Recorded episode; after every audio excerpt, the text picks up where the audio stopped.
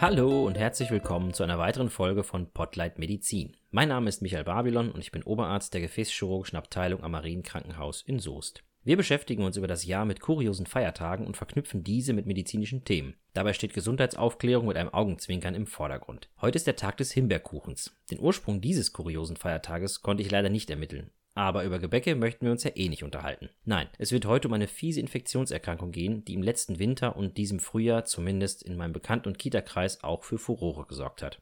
Heute geht's nämlich um Scharlach. Bei einigen klingelt jetzt vielleicht was, um die Brücke von Himbeerkuchen auf Scharlach zu schlagen. Falls nicht, dann seid gespannt.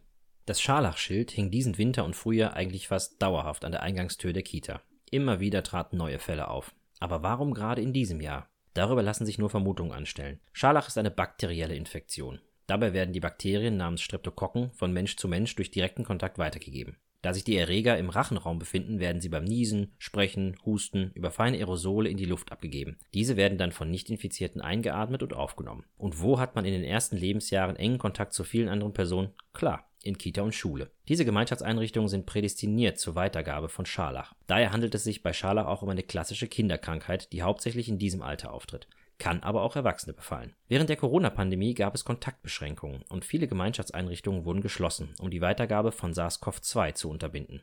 Als Nebeneffekt sank auch die Zahl der Scharlachinfektionen, teilweise um bis zu 90 Prozent. Nach Aufhebung der Beschränkungen haben sich viele Kinder, die bisher noch keinen Kontakt zu dieser Art von Streptokokken hatten, vermehrt mit Scharlach infiziert. Nun gibt es eine ganze Menge Kinderkrankheiten, von Masern zum Beispiel über Röteln zum Dreitagefieber und Mumps nicht zu vergessen. Sie alle verursachen Symptome wie Fieber, Husten und auch irgendeine Art von Hautausschlag. Wie soll man da noch durchblicken? Zudem können oder müssen nicht alle Symptome bei der einzelnen Erkrankung in gleichem Maße auftreten. Ich gebe euch trotzdem mal den klassischen Verlauf und die Symptome einer Scharlacherkrankung an. Nach der Ansteckung dauert es circa ein bis drei Tage, bis die ersten Symptome auftreten. In den ersten Tagen sind die Symptome sehr unspezifisch. Die Kinder klagen über Kopfschmerzen, Übelkeit, Bauchschmerzen. Kinder reagieren übrigens auf eine Vielzahl von Erkrankungen mit Bauchschmerzen, die mitunter den Bauch gar nicht betreffen. Klassisch sind in diesem Stadium auch Halsschmerzen, Schluckbeschwerden und hohes Fieber. Auch die Lymphknoten am Hals können anschwellen. Bis hierher kann es sich noch um alle möglichen Erkrankungen im Hals-Nasen-Ohrenbereich handeln. Nach ein bis zwei Tagen kommt es dann zu einem Hautausschlag. Die kleinen stecknadelkopfgroßen, sehr roten, leicht erhabenen Flecken beginnen vor allem an Achseln und in den Leisten. Von hier aus können sie sich über den ganzen Körper ausbreiten, jucken aber nicht. Wichtig hierbei, Handinnenflächen und Fußsohlen sind nicht von dem Ausschlag betroffen. Auch ein annähernd dreieckiger Bereich um den Mund bleibt ausgespart und wird als periorale Blässe oder umgangssprachlich auch Milchbad bezeichnet. Aber die Zunge kann uns noch einen wertvollen Hinweis liefern. Zu Beginn zeigt die Zunge vor allem im hinteren Teil weißliche Belege. Die Belege lösen sich alsbald und die Zunge nimmt eine kräftige Rotfärbung an. Die Geschmacksknospen stehen hervor und die Zunge sieht dann aus wie eine Himbeere. Daher steht der Tag des Himbeerkuchens heute Pate für diese Erkrankung. Nach sechs bis neun Tagen verschwindet der Ausschlag und es kann zu einer Schuppung der Haut kommen. Hier wiederum vor allem an den Handflächen und den Fußsohlen. Es ist wirklich nicht einfach, die ganzen Kinderkrankheiten mitunter an ihren Symptomen zu unterscheiden. Da hilft dann nur der Gang zur Kinderärztin oder zum Kinderarzt. Aber wie bekommt denn nun der Arzt heraus, ob es sich tatsächlich um Scharlach handelt? Eine gezielte Anamnese, auch bezüglich der Umgebung des Patienten, gibt es zum Beispiel Scharlachfälle in einer relevanten Gemeinschaftseinrichtung oder im häuslichen Umfeld, kann schon wichtige Hinweise geben.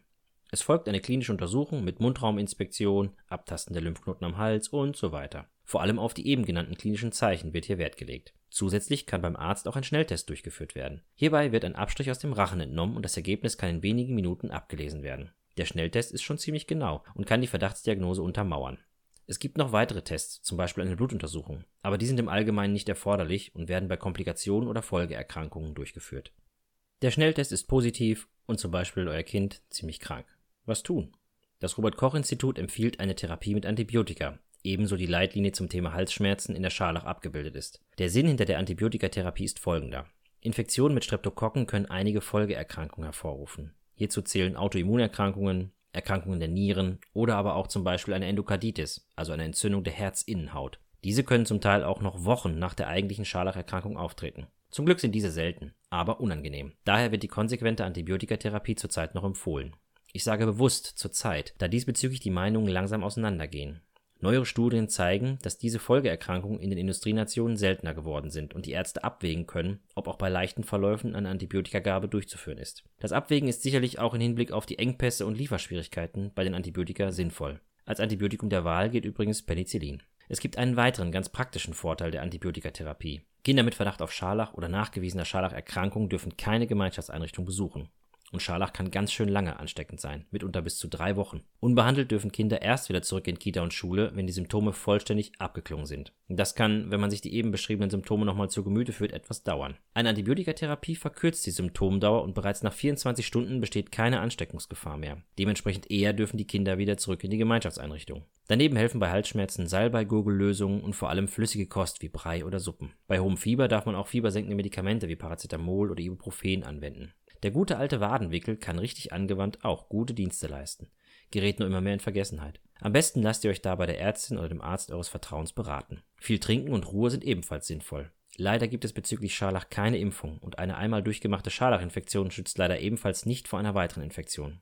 Auch nicht, wenn diese mittels Antibiotika behandelt worden ist. Da bleibt nur zu hoffen, dass wir im nächsten Winter nicht so viele Infektionen erleben werden. Ja, das war's auch schon wieder mit dieser Episode. Herzlichen Dank fürs Zuhören. Ich hoffe, es hat euch gefallen und ihr konntet etwas mitnehmen. Wenn ja, dann empfehlt uns doch gerne weiter an Verwandte oder Freunde. Den Podcast gibt es auf allen gängigen Podcast-Portalen wie Spotify, Apple oder auch zum Beispiel YouTube. Wenn ihr Kritik üben möchtet oder uns etwas anderes mitteilen möchtet, dann schreibt mir doch bitte an m.babylon.hospitalverbund.de. Der Podcast stellt wie immer eine allgemeine gesundheitliche Aufklärung dar, dient der reinen Wissensvermittlung und ersetzt kein ärztliches Beratungsgespräch oder ähnliches. Die eben genannten Infos entsprechen dem Stand der Wissenschaft im Juli 2023. Im Juni diesen Jahres haben wir einjährigen Geburtstag gefeiert. Das in der letzten Episode viel angepriesene Quiz läuft noch bis zum 31. Juli 2023. Wir haben schon viele, viele richtige Lösungswörter und Geburtstagswünsche erhalten und dafür möchte ich mich ganz herzlich bei euch bedanken. Falls ihr noch nicht teilgenommen habt, dann schnell noch mitmachen und die Chance auf die Geburtstagstorte mitnehmen. Wir hören uns im August wieder. Bis dahin, bleibt gesund, euer Micha.